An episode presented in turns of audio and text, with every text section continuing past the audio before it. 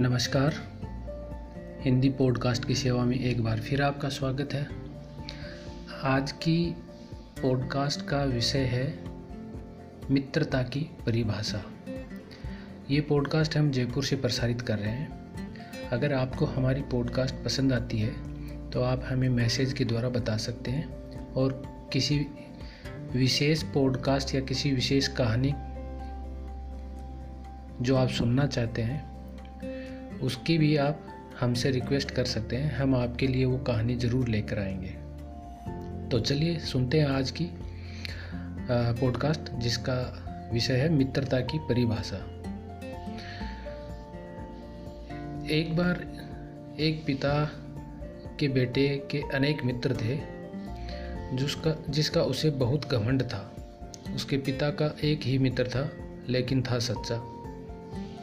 एक दिन पिता ने बेटे को बोला कि तेरे बहुत सारे दोस्त हैं, उनमें से आज रात तेरे सबसे अच्छे दोस्त की परीक्षा लेते हैं।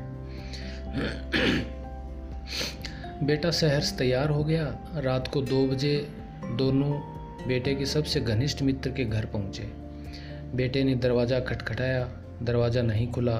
बार बार दरवाज़ा ठोकने के बाद दोनों ने सुना कि अंदर से बेटे का दोस्त अपनी माताजी को कह रहा था कि माँ कह दे, मैं घर पर नहीं हूँ। ये सुनकर बेटा उदास हो गया। अतः निराश होकर दोनों बाप बेटे घर लौट आए। फिर पिता ने कहा कि, बेटे, आज तुझे मेरे दोस्त से मिलवाता हूँ। दोनों रात के दो बजे पिता के दोस्त के घर पहुँचे। पिता ने अपने मित्र को आवाज़ लगाई। उधर से जवाब आया कि, ठहरना मित्र, दो मिनट में दरवाज़ा खोलता हूँ। जब दरवाज़ा खुला तो पिता के दोस्त के एक हाथ में रुपयों की थैली और दूसरे हाथ में तलवार थी। पिता ने पूछा, ये क्या है मित्र? तब मित्र बोला, अगर मेरे मित्र ने दो बजे रात्रि को मेरा दरवाज़ा खटखटाया है तो ज़रूर वह किसी मुसीबत में होगा।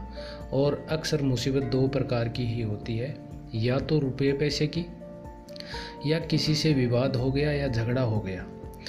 अगर तुम्हें रुपयों की आवश्यकता हो तो ये रुपये की थैली तुम ले जाओ और अगर किसी से झगड़ा हो गया हो तो ये तलवार लेकर मैं तुम्हारे साथ चलता हूँ। तब पिता की आँखें भर आई और उन्होंने अपने मित्र से कहा कि, मित्र, मुझे किसी चीज़ की ज़रूरत नहीं। मैं तो बस मेरे बेटे को मित्रता की परिभाषा समझा रहा था। ऐसे मित्र न चुने जो खुदगर्ज हों और आपके काम पड़ने पर बहाने बनाने लगे। तो साथियों, श्रोताओं, ये छोटी कहानी थी, लेकिन एक बहुत ही शिक्षाप्रद कहानी थी। इस कहानी से शिक्षा मिलती है कि मित्र कम चुने, लेकिन नेक चुने। तो आज की पॉडकास्ट इतनी ही, और आने वाले समय में हम आपके लिए और पॉडकास्ट लेकर के आएँगे। और तब तक के लिए हमें इजाज़त दीजिए। धन्यवाद।